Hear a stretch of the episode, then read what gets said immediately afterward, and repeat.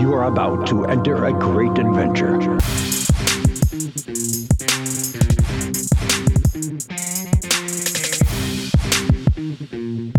This is Starting from Gorilla.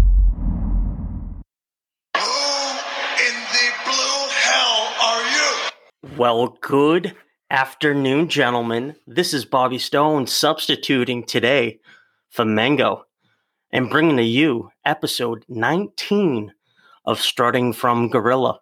You boys ready? I'm ready.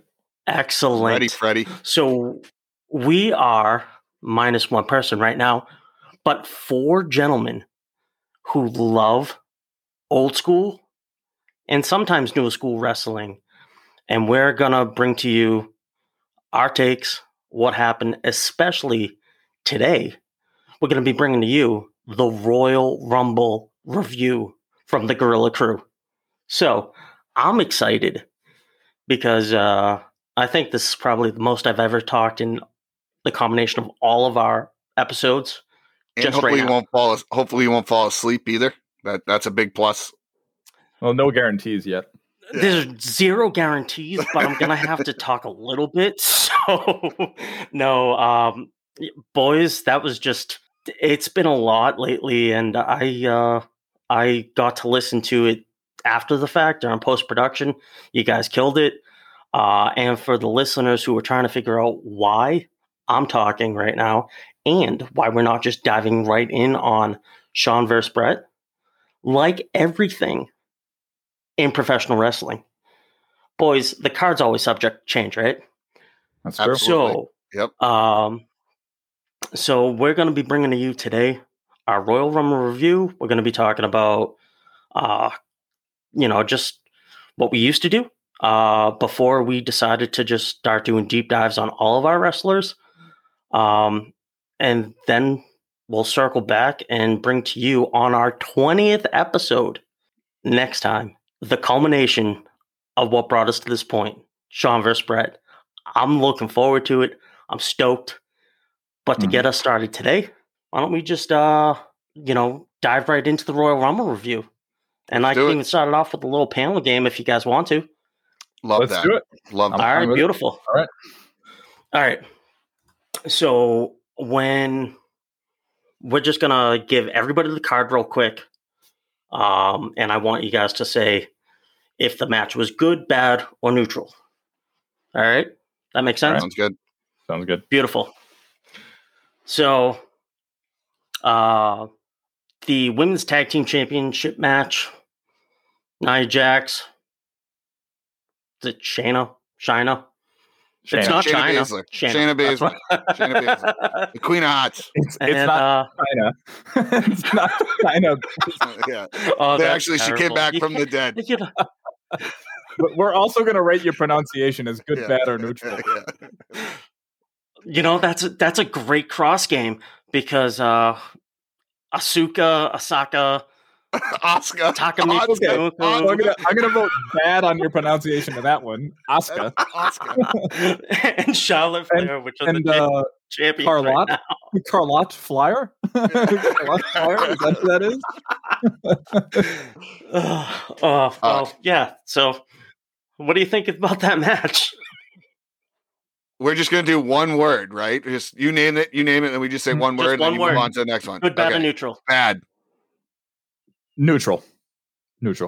Beautiful. SmackDown Women's Championship, Sasha Banks, champion versus Carmella. Good. With who's Reginald? Reginald. Oh, Reginald is his her little assistant. She's like he's Virgil. Yeah. He just she tells him what to do. So she is she a new Virgil? Is that what I just heard? No, Reginald is a man. Reginald is a man. He's a man, and he's a manager for Carmella. Correct. Yeah. So I will say, I'll say good. I was on the fence between good and neutral. Sorry, I jumped the gun. You when you're done, say go, and we'll both do it at once. Okay. All right. Bet. All right. Next one. Goldberg versus Drew McIntyre. Go. Good. Women's Rumble versus Men's Rumble. Well, let's just do one at a time. Just do the Men's Rumble first. Okay. I'll say that was I'll be neutral on that one. Yeah, neutral. Okay, Men's Rumble. Wait. You mean Women's Rumble? Women's Rumble. You're running the panel here. Listen, you guys confused the hell out of me because I thought we were going to go women's Rumble versus the men's Rumble. Yeah, we're going to go Women's Rumble, and I'm going to say it was good. Yeah, I'm going to say it was good too. Great. All right, so now we're going to compare which one was better. Women's Rumble for sure. Yeah, I definitely think the Women's Rumble was better. Without a doubt, it was an overall much better match. Yeah, We could talk about it a little bit after. All right. Reigns versus KO. Very good. Yeah. In agreement. Very good. All right. What happened with the 24 championship? Oh, bad. Terrible. Very bad. Very bad. Naughty. All right. The only time I'll ever agree with JBL on anything. Yeah. We'll talk about that. I can't wait to hear the full review on that. Last but not least, this was a matter of just heat right from the get-go. Bad Bunny. Horrible, horrendous, terrible, awful, all lined up in one. Made me want to puke. Excellent. Ito, why is Bad Bunny so fucking terrible in your opinion? So, okay, now that we're done with this panel game, which I love, by the way, we should do more of those. Here's my thing. I voiced it to you guys, and, I want to preface this by saying I very much enjoyed the Rumble this year. If I was grading it, I would give it a C, a solid C. And my expectations were so low that a C is actually very good in my opinion for this one. And there were moments where I was like, okay, this is really good. And then there were some really bad moments that I was like, this is freaking awful, like terrible. And the Bad Bunny one to me is one of them. And I get that the WWE has to move on and push the new generation of viewers, and they're gonna put acts that are up for today, right? I get that, and I you can agree or disagree with music and performers that you like today. Completely fine, I understand that. I don't expect them to bring out Limp Bizkit and Kid Rock and all the guys that they had in the past. I don't expect that, but this is the thing. And Bobby, you can probably elaborate, and Mike too, a little bit. But I hate being force-fed things, and that's what bothers me. And I have felt very insulted by WWE for a long time, and I think this is kind of my source of frustration for everything. Everything is corporate now, which we all knew, but it's force-fed to us. And I hate being force-fed things. And what do you mean, Vito, by force-fed? Okay, I'll give you a perfect example. Bad Bunny. Why did they pick that one? Time out. Did he just ask himself a question? I did. Did Vito just ask himself a question? Okay. So are you kicking me out of the chair? No. Just because? No, listen, you guys. It's not about the panel, Bobby. It's not. You did fine with the panel. You were neutral. Good, bad, or neutral. You were neutral. You did fine. But the thing about this, you talk about force-fed, right? Why is WWE choosing to force-feed things to us? Because they don't have an independent thought anymore. They have to take what makes them money. And so they have all these partnerships, right? You got WWE in bed with NBC, which is also in bed with Universal. And who does Bad Bunny work for, Bobby Stone? Or who's the label that he's under? I was going to say that is Universal Records. And he is the next best reggaeton out there right now, which, as you guys know, or may not know, so I'll give you guys a little bit of fun facts here. Universal, I was talking to you about a little while ago, Universal was in bed with, and NBC were all in bed with GE ages ago. Well, there was an acquisition. Universal became in partnership with Comcast, and along with the NBC branding also came Telemundo. So there's this whole synergy that's going on here. And for everybody's pushing something.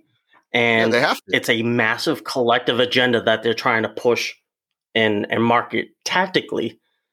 And Bad Bunny's demographic is exactly what we used to be when we first started watching wrestling. Mm-hmm. Not kids, but, you know, in the height of it was teenagers. Those are going to be the kids who are buying the records or watching whatever it is that Bunny puts out on social media and all. That's how they create their advertising dollars, which is, at the end of the day, what the circus is all about, which is what Vince has been jamming Stridex down our throat for fucking years, Snickers bars, Ico Pro, whatever it was, Vince has always had a handle on product placement in his arena. I don't disagree with that, and I'm fine with product placement. I've watched the UFC all day. I understand that. But when you're crossing that product placement with them making decisions about things you're doing on the product of wrestling, that's when it bothers me. And that's what we're getting. And that's what I don't like. I want things organic. I want things natural. They want to tell a story. Get the best wrestler out there that's going to tell a story, not force feed me Roman Reigns because he looks like a superhero because it's driving their demographic. That isn't what I want. That isn't what I want. What's it like to want, Vito? What you want and what you're getting are two different things. So you're going to have to decide. Again, we come back to this a lot. Like, this ain't changing, dude. Like Ric Flair says, learn to love it or start watching something else because it's like, well, that's it though, Mike. That's it though, Mike. That's why I think I'm so happy with AEW because they've been a fresh breath of fresh air where they're not doing that. You know what I mean? Well, I mean, listen, they're not okay. You saying that, but look at what they just had Snoop Dogg on a couple of weeks ago to push a show on the network that they're on. It's but that's fine. Thing. That's it's not. It's the same thing. Why is one good and the other one isn't? Like, why is the Bad Bunny thing pisses you off? Because I can't believe they're doing this corporate thing. AEW did the exact same fucking thing. They had a guy on solely because it was a corporate relationship that they had. That Cody is on that show. That Go Big show? So why is that not a problem? But Bad Bunny is. Because Snoop Dogg didn't come out and perform, and now they're making a segment around him, and he didn't come out to Raw the moment afterwards and act like he's now going to become a wrestler. He did a jokey jump off the top rope, which I thought was hilarious, by the way. Snoop Dogg was like 60 years old jumping off the rope, but it's completely different. WWE has been forcing stuff like this down our throat forever. I don't care if you want to tie it. So then how do you feel about the Pat McAfee thing? I hated it. Hated the whole thing. I hated it, but here's the thing. I don't mind doing bits and pieces of that when it makes sense to help promote the even WWE because they're getting a whole new audience in there.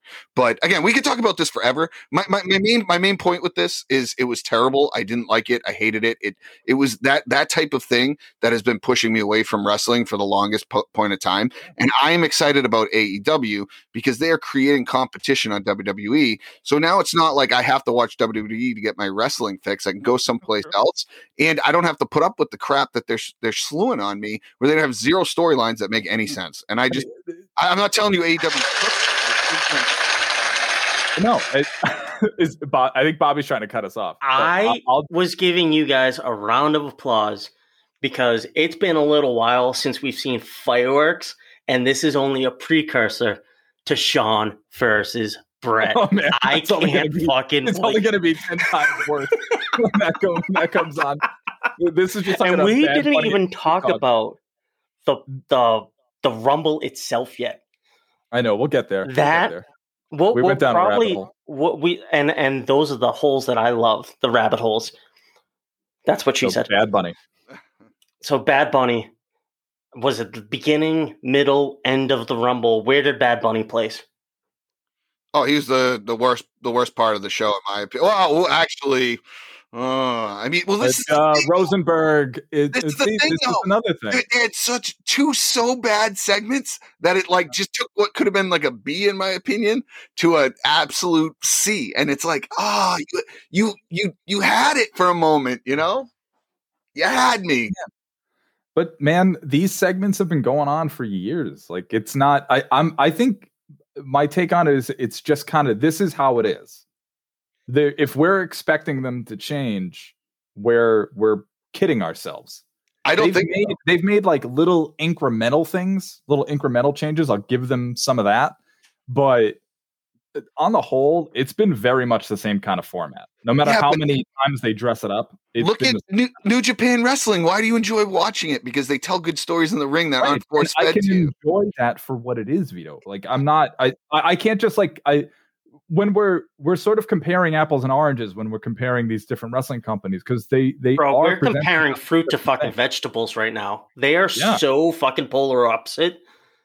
Right, I know what bothers me about the whole thing though is that it's like you're a homer, right? I was team WWF for my life. I didn't like WCW.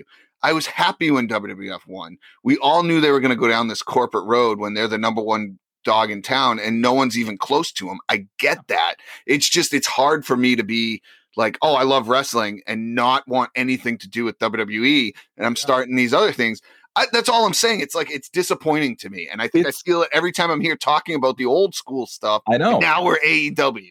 Well, this is like you get married and things are really great in the beginning. And then as time goes on, let's say that person gets like a head injury and then their personality changes. And you're like, you are not the same person that I fell in love with. And Vito, that's how you feel about WWE. They are not the same company that you fell in love with back then.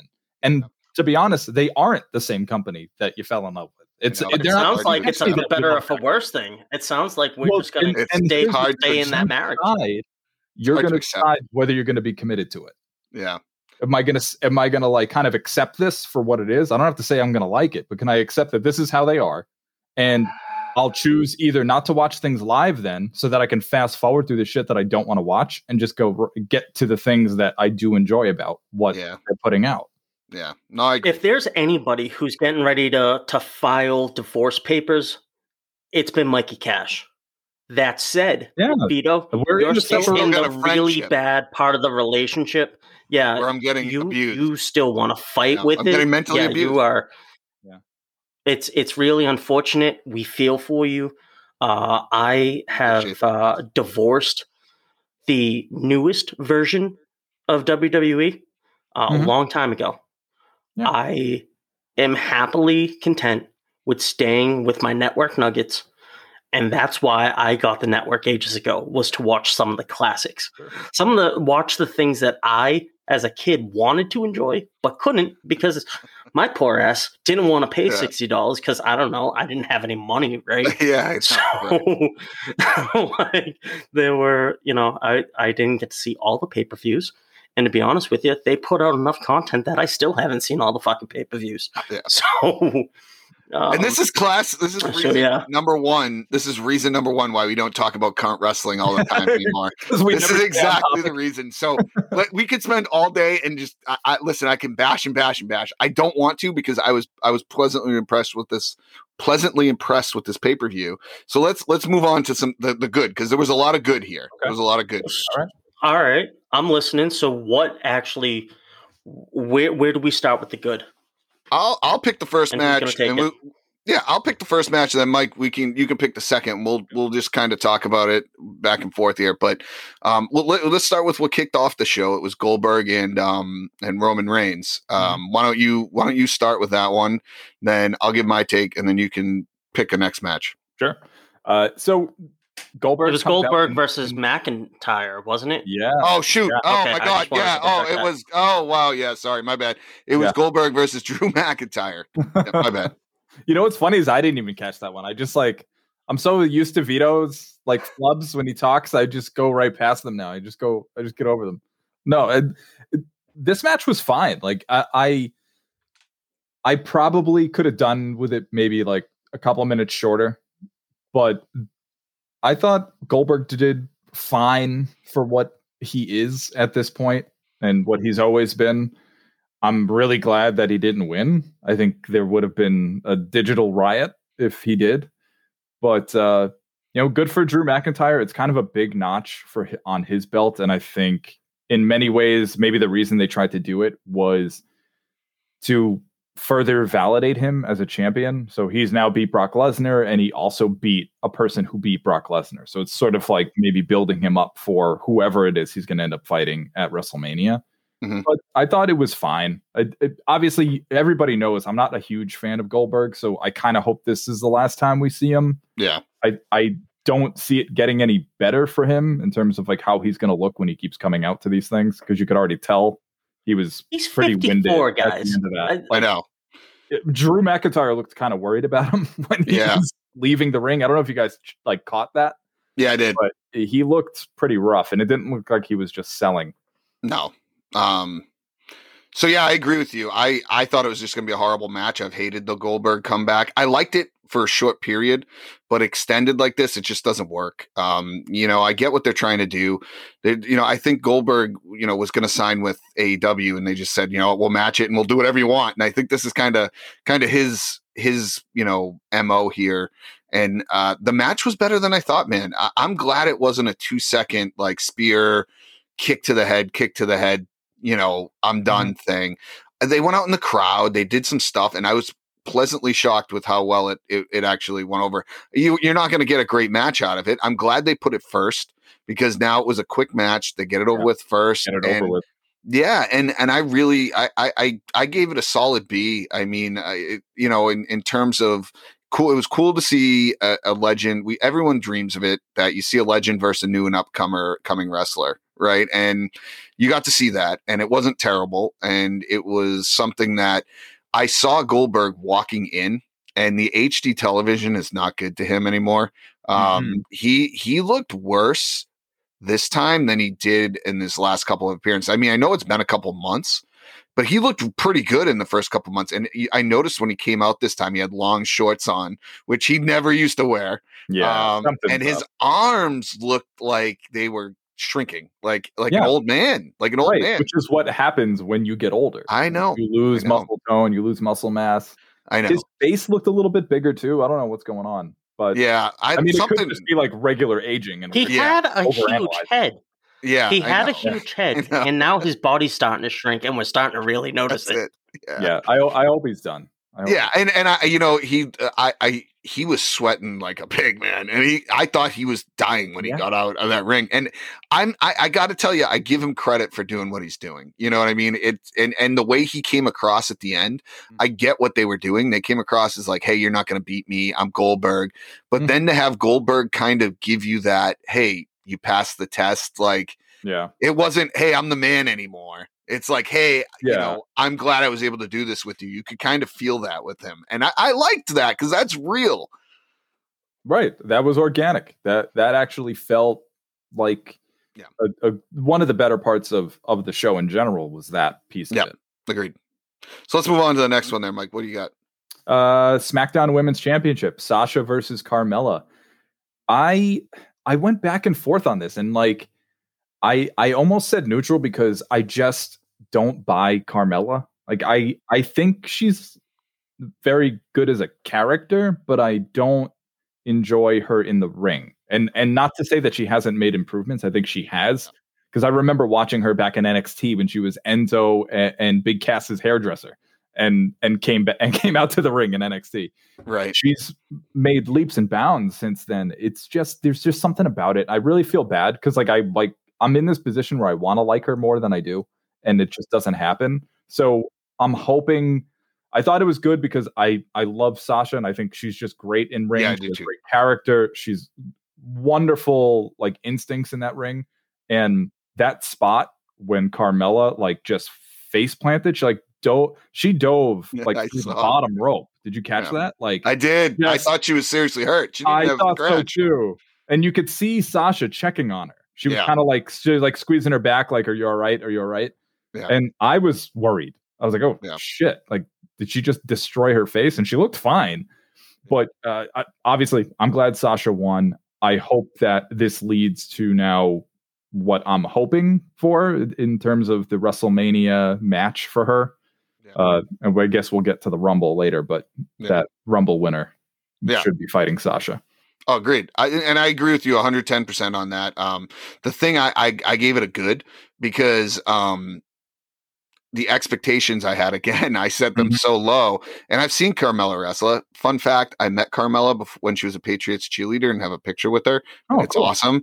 It doesn't really look anything like her now, but it was weird when she came in WWE. I had this picture with her well before she was even in there. Yeah. So, but I'm a fan of her half because of that, but half because this second coming of her. She's an athletic girl. I just think she needs to work on her wrestling skills. Sasha is hands above way better than her. Mm-hmm. And to see, you know, the thing I didn't like about the match is you knew Carmella wasn't going to win.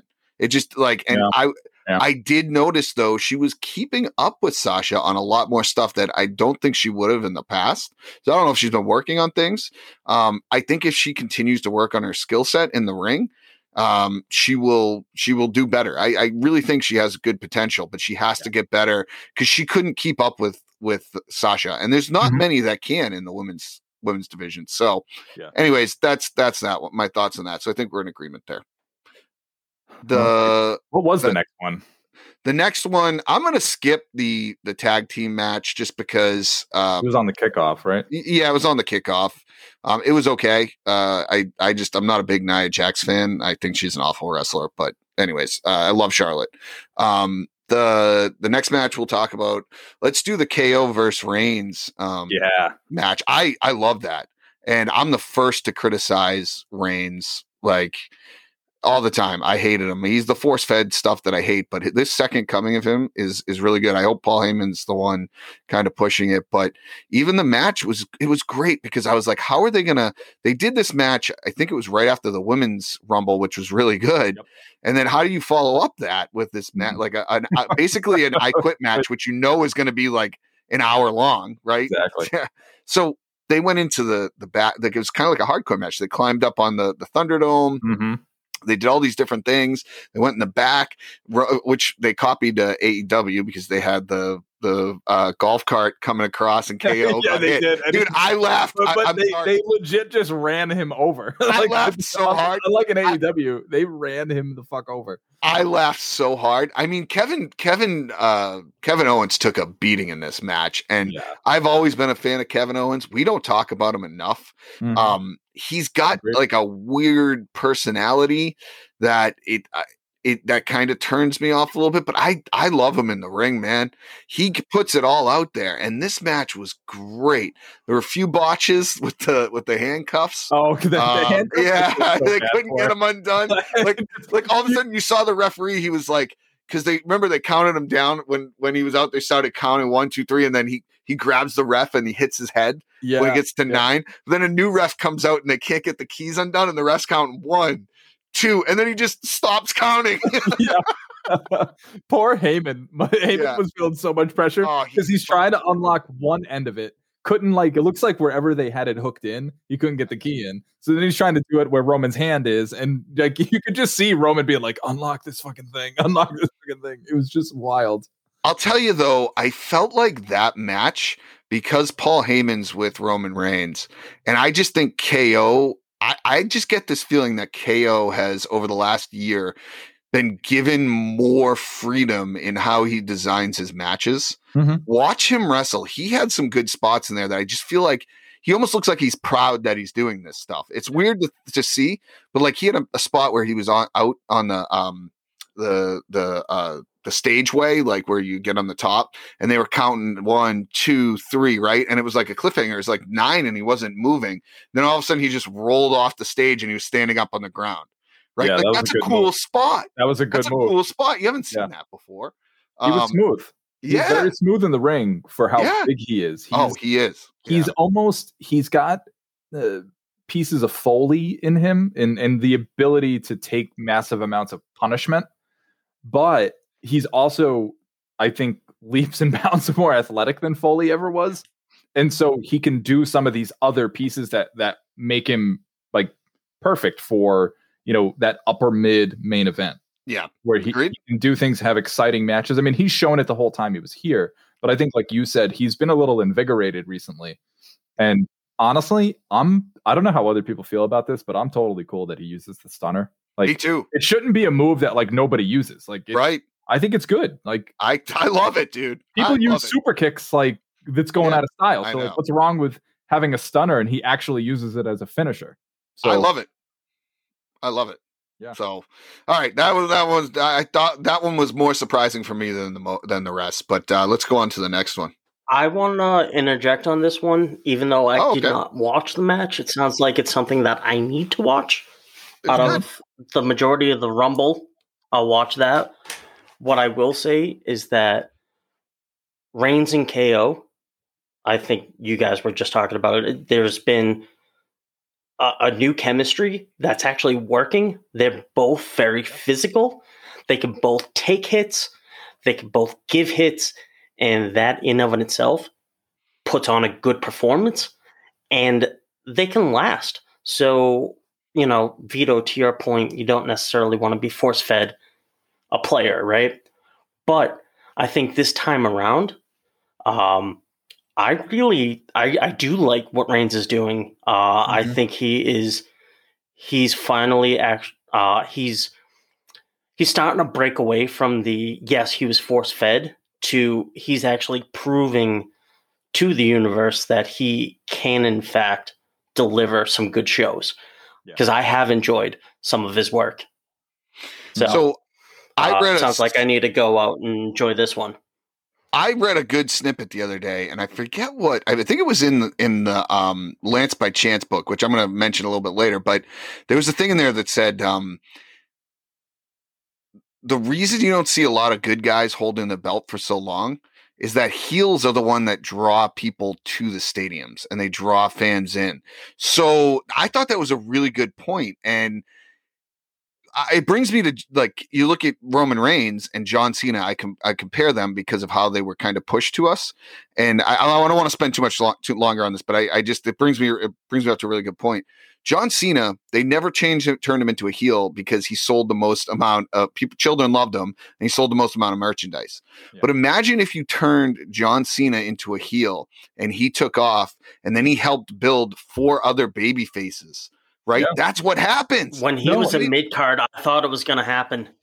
Yeah, when he was a mid card, I so thought it was going to happen. Vito, you're kind of touching on something that has been one of the biggest differences with WWE as opposed to the other promotions and territories that ever existed. Yeah. They've notoriously been a good guy territory. I know. Even before they were kind of the conglomerate they are now, they were always like that. Bruno Sammartino was the champion for 8 years. I know.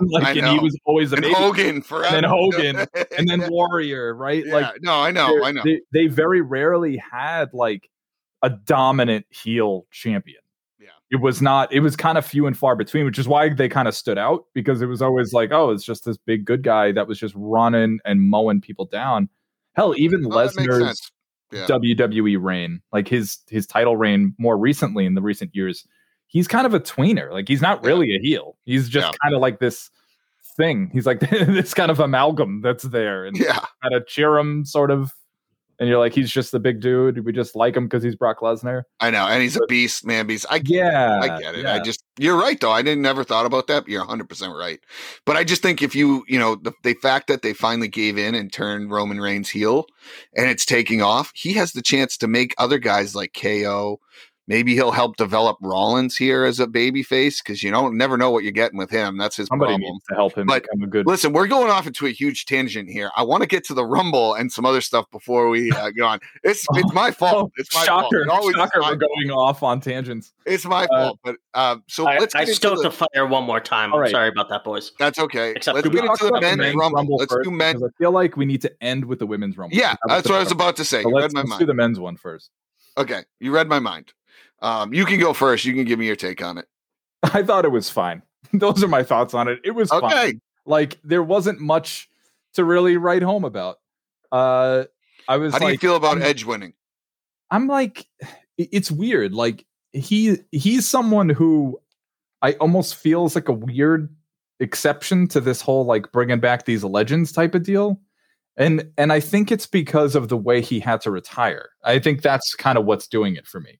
You know, it's like he didn't have like the send off and like, all right, well, see you later. it was kind of a forced send-off. It's like, well, you can't wrestle anymore, so we're going to have this thing for you. And now he's able to come back, and COVID, and he had got injured in a match, and so he didn't get to do like an actual run. So, I mean, I guess I'm fine with it, but I'm also like finding that I'm on the fence too. Like, there's a little bit of me that's like kind of worried. Yeah, I know. But I'm also happy for him too. I mean, good for him. I think, unlike some of the other legends we've been talking about, and the one we saw earlier in the night, I think Edge is way more capable of having a classic match with somebody and keeping up with a superstar of the modern era. So I'm happy with it for that. Yeah. But other than that, there really wasn't a lot notable about the Rumble. Like, I'll be honest, I can't really remember much more about that Rumble. Yeah. So I'm right there on the same page with you. A couple things I'll mention is the mystery entrance too.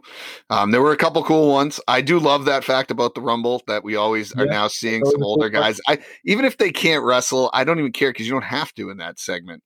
But like seeing Carlito come back, and he's in great shape. That was pretty cool. Looked huge. He's a lot of apples. Yeah, but he did a lot of apples. But I liked him. I liked that. I loved that they brought Christian back, and he looked good, man. He looked good. I'm such an idiot, because I texted you guys this, and I forgot my own point. So yeah, he was an underrated return in that Rumble. Oh, he looked awesome. I hope he does a little last run with the company.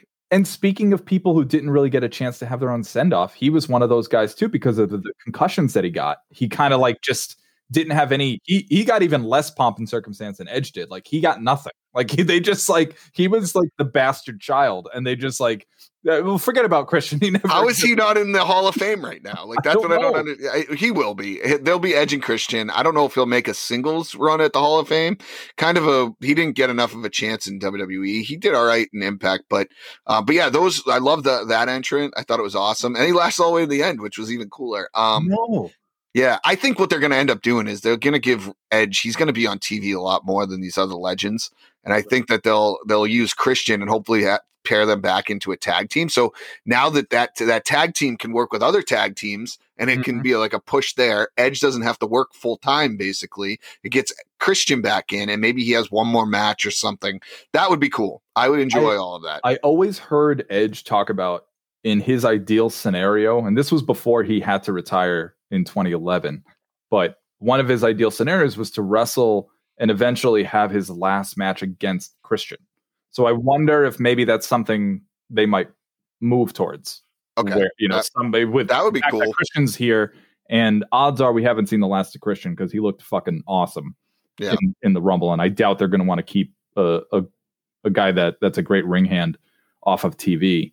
Right. So, I kind of wonder if they'll ever go that route. It'd be cool. Yeah, we'll see. But other than that, I mean, I'm probably missing a couple entrants, but either way, like I said, I agree with you. It was neutral. I actually don't mind Edge winning, because throughout the whole match, I'm thinking in my head, who's going to headline WrestleMania? Like, who can do it? And I'm like, I thought maybe Seth Rollins versus Roman Reigns, but we've seen that so many times. And Seth Rollins is given so many opportunities at main events, and it's just not good. So I thought maybe he would win. But the fact that Edge won, I can see Edge versus Roman Reigns at Royal Rumble and it being a decent match now. Like, I really can. And they got to have people that draw tickets, or not tickets, but they got to have people that draw. You can't, who else would you put in there? You couldn't do a lot of those superstars that were in there, and it'd be the main event. It just, well, like, I guess you're right. I mean, and really, that's a testament to the way WWE handles a lot of these other superstars, because Edge this past week went on all three shows. And so he was on Raw, he was on NXT, and he was on SmackDown. Him versus Finn Balor would be cool. Well, that's what I'm talking about. In my mind, I wouldn't mind. That would be absolutely acceptable of a match, because Finn Balor, he's no spring chicken. He knows what the fuck he's doing in the ring. No, I agree. He has a proven track record. Yep. I don't think it would be a bad match. Yeah, I just don't think you can make that the main event, though, because, it's going to be... I bet they'd have something else. Yeah, they should, because that would be a great match, but you can't have a guy who's in NXT and not even on the big shows, even though we all like NXT better. You can't have him then all of a sudden main event WrestleMania. So I think he'll tear it down. I think here's the thing. A great match. So you know WrestleMania is going to be two nights again. Yeah, maybe it's one night. Maybe night one, Edge versus Finn Balor. That makes a whole night two, that's a whole other thing. So like that's fine. Whole different ballgame. Fine. We don't have to worry about this anymore. True, but it could be Reigns because I mean historically, it's gonna be Reigns, especially with the four. The winner of the Rumble goes on to fight the champion. So yeah, they change that shit all the time. But also the farce that the Royal Rumble winner is in the main event of WrestleMania is always it's never true. Well, if you had one championship instead of three, it would mean a lot more too. Because you can pick. You win the Royal Rumble, you can pick one, but two other superstars get to main event WrestleMania too. Yeah. And they, just the whole thing is like ridiculous, but it's like whatever. Lord of the Rings style. You know, you destroyed the Ring of Power, so now it's just split up amongst everybody. Like so, now we have 12 championships. Yeah, now we have 12. Yeah, and they're all equal. But no, it I love the Rumble anyways. I love the surprise entrance. I love all that stuff. I thought it was decent. But we'll see what happens moving forward here. And let's get into the women's Rumble because I know we're running short on time. We have a couple other things we want to talk about. So my opinion of the women's Rumble, I thought it was great. I thought the winner oh my God, why am I Bianca Belair. Bianca Belair. Amazing. She crushed it throughout the whole match, man. I will tell you one thing I did not like. And it even happened in the men's Rumble a little bit. Too many segments where people are almost falling out, holding on to the rope, and like their feet are dangling. Like there must have been at least 24 of those in the women's Rumble. They had a couple mystery entrants too. They had Jill Hall come back, who I barely remembered her, but that was a good one. They had Victoria, which I thought was awesome. She was definitely one of the better women wrestlers in the time at WWE. So. That's my take. I very much liked it. I thought it overtook the men's Rumble for the first time ever. So I thought so too. I think this might have been the best overall Rumble match for the women. And I know it's only been a couple of years that they've had a women's Rumble match. And so far, my favorite one was the first one. I thought overall it was really good. It was kind of like this big sort of homage to a lot of the other women's wrestlers who sort of didn't get the chance to do this kind of thing. So like you had Trish and Lita and Tori and Jacqueline and all these other kind of legends come back. This was more of a focus on the roster that we got. We sprinkle in some surprises of people that did used to work here and were legends in their own right. I think it was great that they had Victoria come out. She was a real unsung hero when it comes to women's wrestling. Her and Trish had, I think, the first ever hardcore match, Survivor Series 2002. Check it out on the network. Really great match. So that was really cool to see her. But really, onto Bianca Belair, because she has been on a fucking tear. So athletic. She was back on NXT. I remember watching her then, and I was like, she is so good. Like, there's no way she isn't going to get gold at some point. Yeah. It's impossible. Yeah. And just like Edge, I mean, she was in that top 5 spot. She entered in at number 3. I know. I mean, Edge was number 1 and kind of went bell to bell, but like she was number 3, and like I know. I honestly, there isn't much of a difference between being 1 and being number 3. There's about like a 4-minute difference. So yeah, like if nothing. That 2 minutes, I think. And she killed it. And honestly, I was towards the end. I was a little worried that Charlotte was going to win again. Me just too. Because I was like, I love Charlotte, and I think again, she's so good. She's so well established. But that's the thing. Like she's well established. Like the Royal Rumble is typically there to propel somebody into the title. Yep. Mm-hmm. And I think for the first time in a while, probably since Nakamura and Asuka first won their Rumbles, did you have that? Like they actually propelled somebody into a title. No, you're right. I agree with you. I thought it was amazing. And I'm so excited because my hope is that Bianca Belair goes on to fight Sasha, because I think they can match up well together, and they already had like a little thing like a couple of months ago back on SmackDown. So I think this can work. Rhea Ripley looked really good too, and so did the glow. Feel the glow. What the heck is her name? Naomi. Naomi. I thought she looked really good too. Always. So there were some really good spots in there. I mean, listen, there were some really bad ones too. I'm not gonna lie to you. Like welcome to the Rumble. Yeah, I know. But anyways, I thought overall, there's one last thing I want to get to before we move on, and we got to make it quick. But so if you had told me that was the Rumble and that was it, and there was nothing else, no other segments, I would say it would be a solid B, right? You know, very good. My expectations were very, very low. You take out the Bad Bunny stuff, like for me, and I think it's right up there as one of their better pay-per-views in a long time. But then there's one segment, and I got to tell you, man, I like R-Truth. I love him to death. I really do. I think he's a good wrestler. I think he's funny. They use him way too much. And this WW 24/7 thing, it's funny. But, dude, it takes away from everything they just did. So they had this great match. I think it was right after the KO match and Reigns match. So. And then they had this great match where I'm like, oh, my God. It's like every time they get me up here, I'm like, oh, my God, this is way better than I thought. They come back and hit you with, oh, this is like this stupid moment where it's Seth Rosenberg, right? He wins the WWE 24/7 championship and runs off.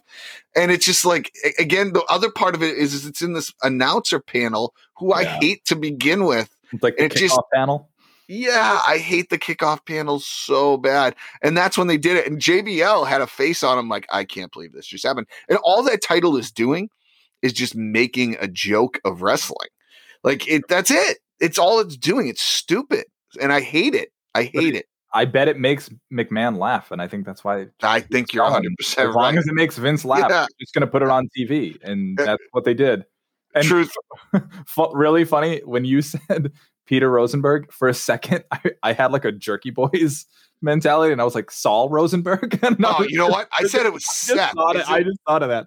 But no, I said Seth. It's Peter Rosenberg, right? Yeah, Peter Rosenberg. Yeah. Sorry, I don't follow him all that well, but he looks like a little dweeb. And I just, oh my God, I can't believe he seems that. He's like a nice guy, but I don't want him wrestling. That's it. No, and you know what else? So I know why they did it. They did it, and then they did a segment where R-Truth came in and stole it on his next show. And we all knew it was going to make sense. I get it. It's just the point of the belt drives me nuts. So you mentioned that it makes McMahon laugh, Mike. That makes me picture like R-Truth as like his little court jester, you know, just coming in, make me laugh. Dude, I wouldn't be surprised. Well, what happens backstage? Yeah.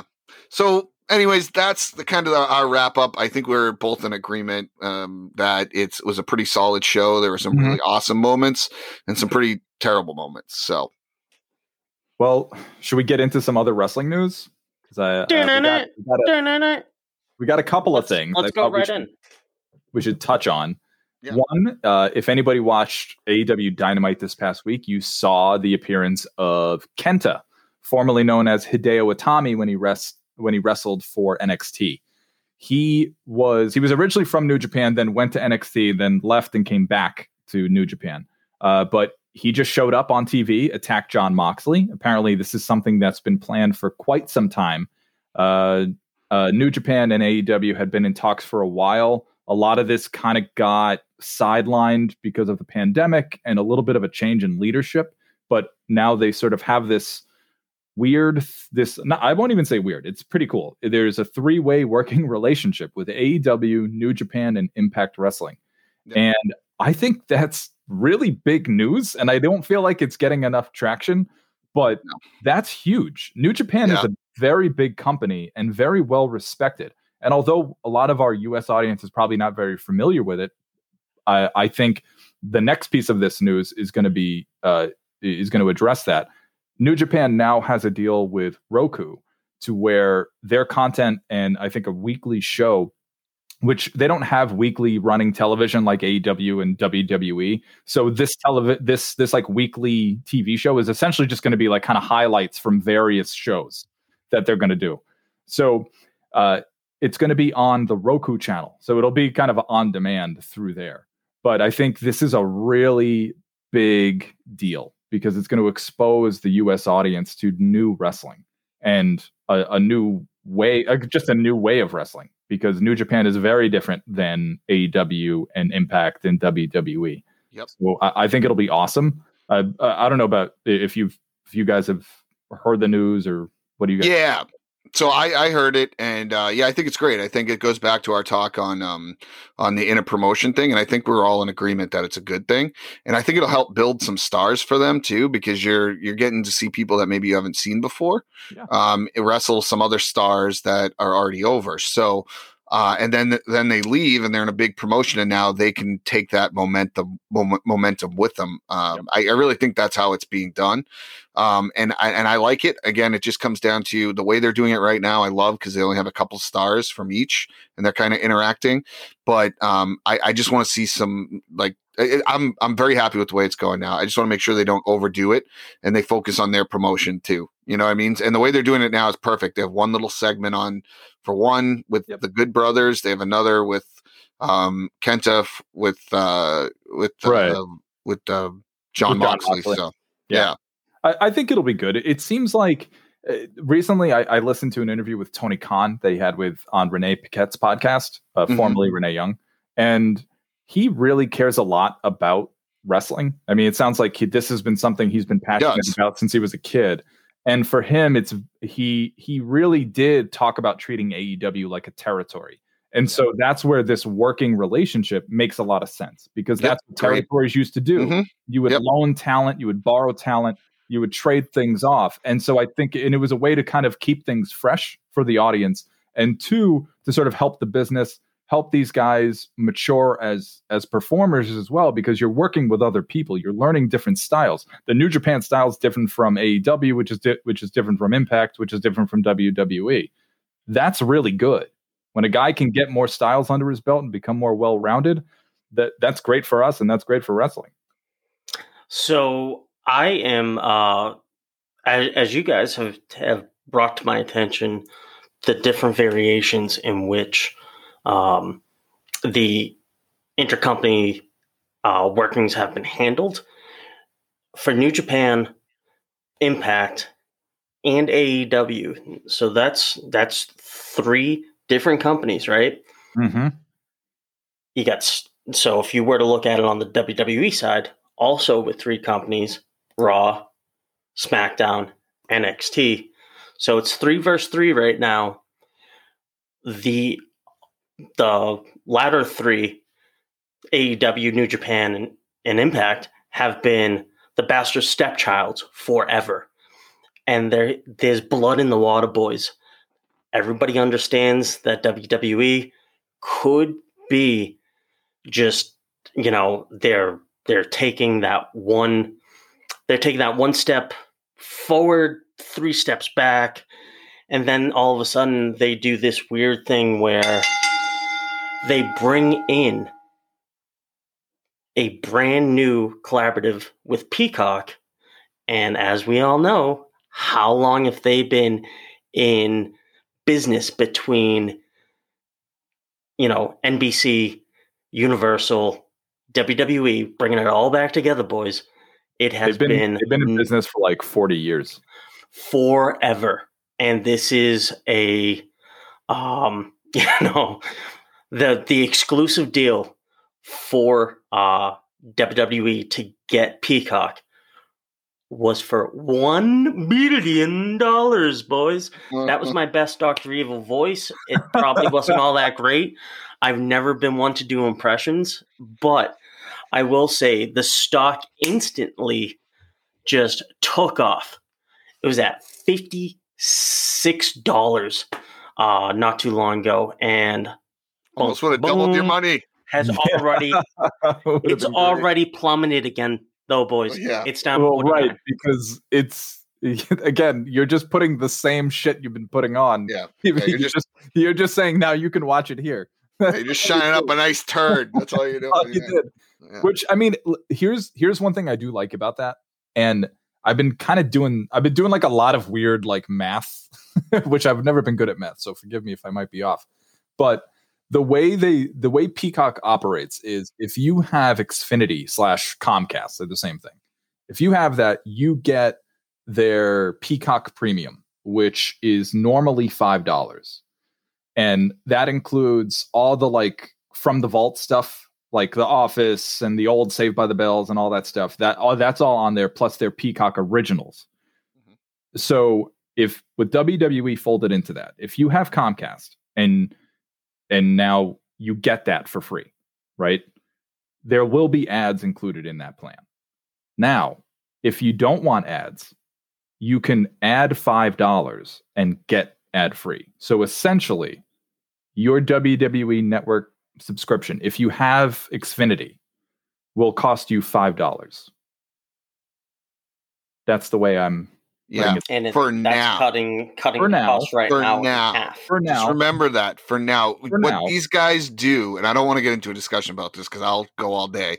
But these streaming services, they start you off. It's all about numbers. They want to take over the numbers. It's like getting site visits.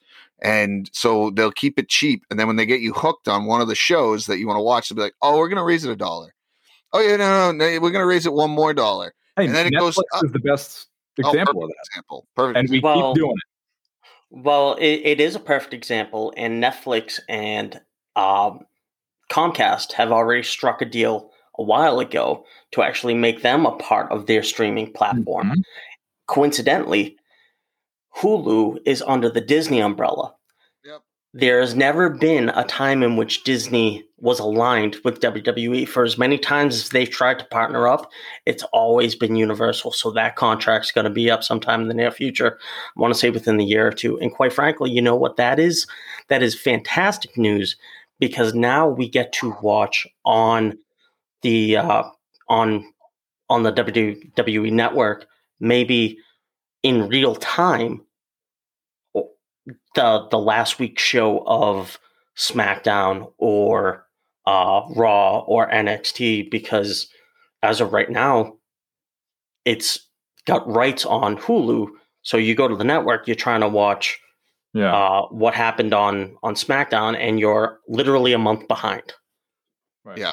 I think the other part too, and then we can move on, is and NBC, right before they bought WWE's network, they just stopped. They got rid of all the NBC sports network. So they were saying, though, that one of the things that might happen is USA might take on some of the content that was on because they might reshift it. And so that could affect some of the WWE programming like NXT, and I forget what program on the NBC Sports Network would compete with it, but essentially they're going to put some sports on USA. Mm-hmm. So then that means that a lot of the NXT might go back to Peacock, streaming, which is essentially going back to the network. Yeah. Yeah. But no, it's fun. What's old is new again. And it makes sense this was going to happen. I mean, I'm not really going to fight it, to be honest. No, I'm really not upset about it. It's fine. It's kind of it is what it is situation. Yeah. So I just put that math out there so that for now, like we have no fucking idea what's going to happen in the future. But all I know is for now, what can happen is come March, your subscription in theory changes from $10 a month to $5 if you want the whole thing with no ads.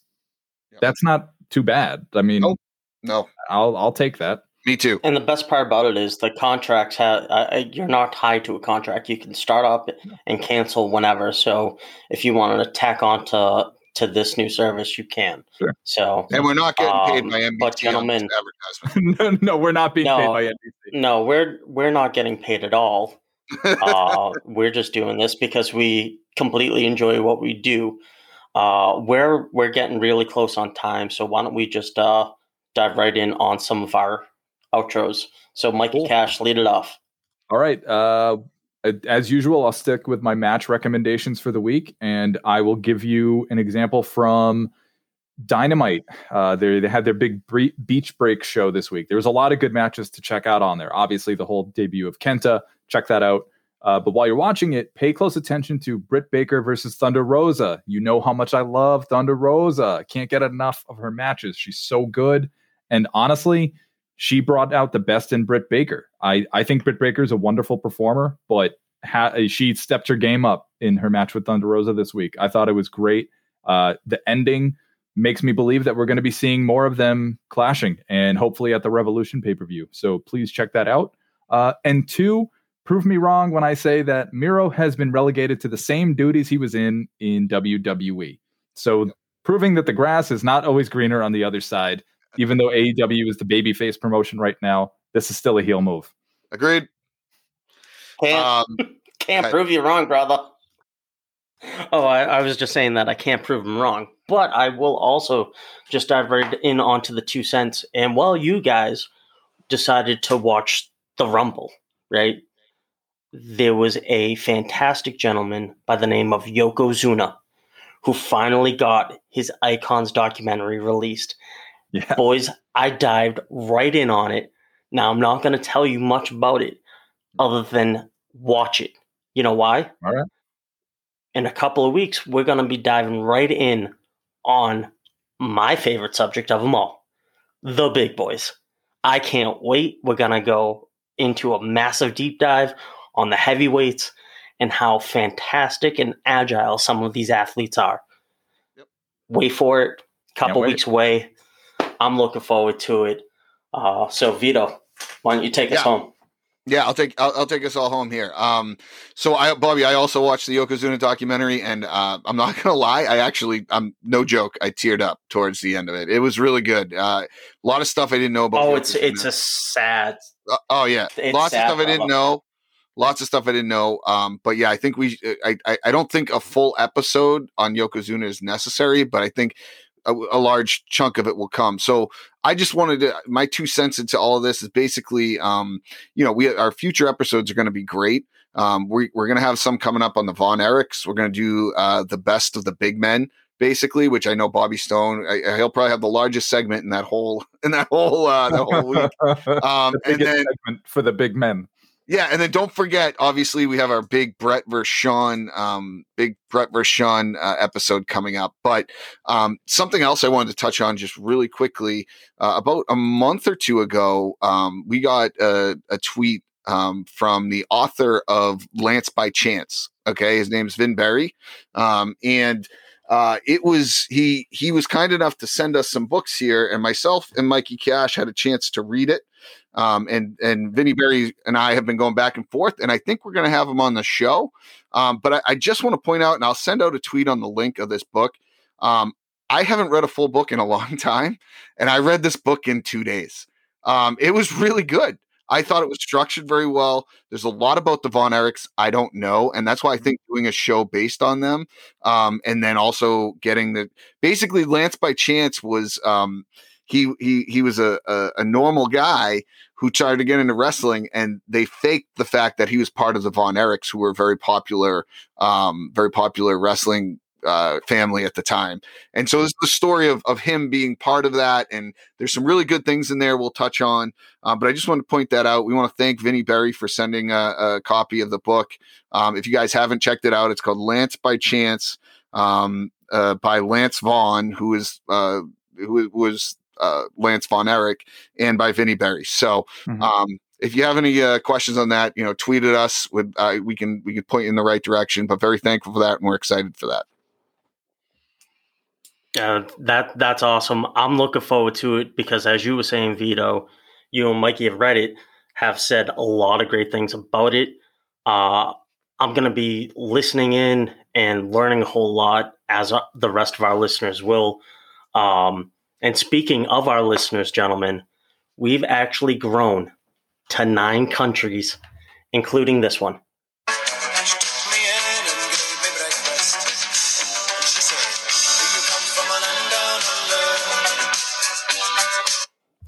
Boys, we have hit Australia. I can't tell you how excited I am. We've hit the UK, Australia, Italy, Bangladesh, Ireland, the States, India. Big up to India. They are they're really just gravitating to what we're putting out, and awesome. Slowly but surely we are just continuously killing it. So nothing but gratitude and support from our fantastic listeners. We're looking forward to seeing what we're up to next, and our next episode is going to be Sean versus Brett, and we're going to have Mango here, and it's going to be fantastic, boys. We promise. I'm looking forward to the next show, and until then, take care. We now return your perception of reality to you. Until next time.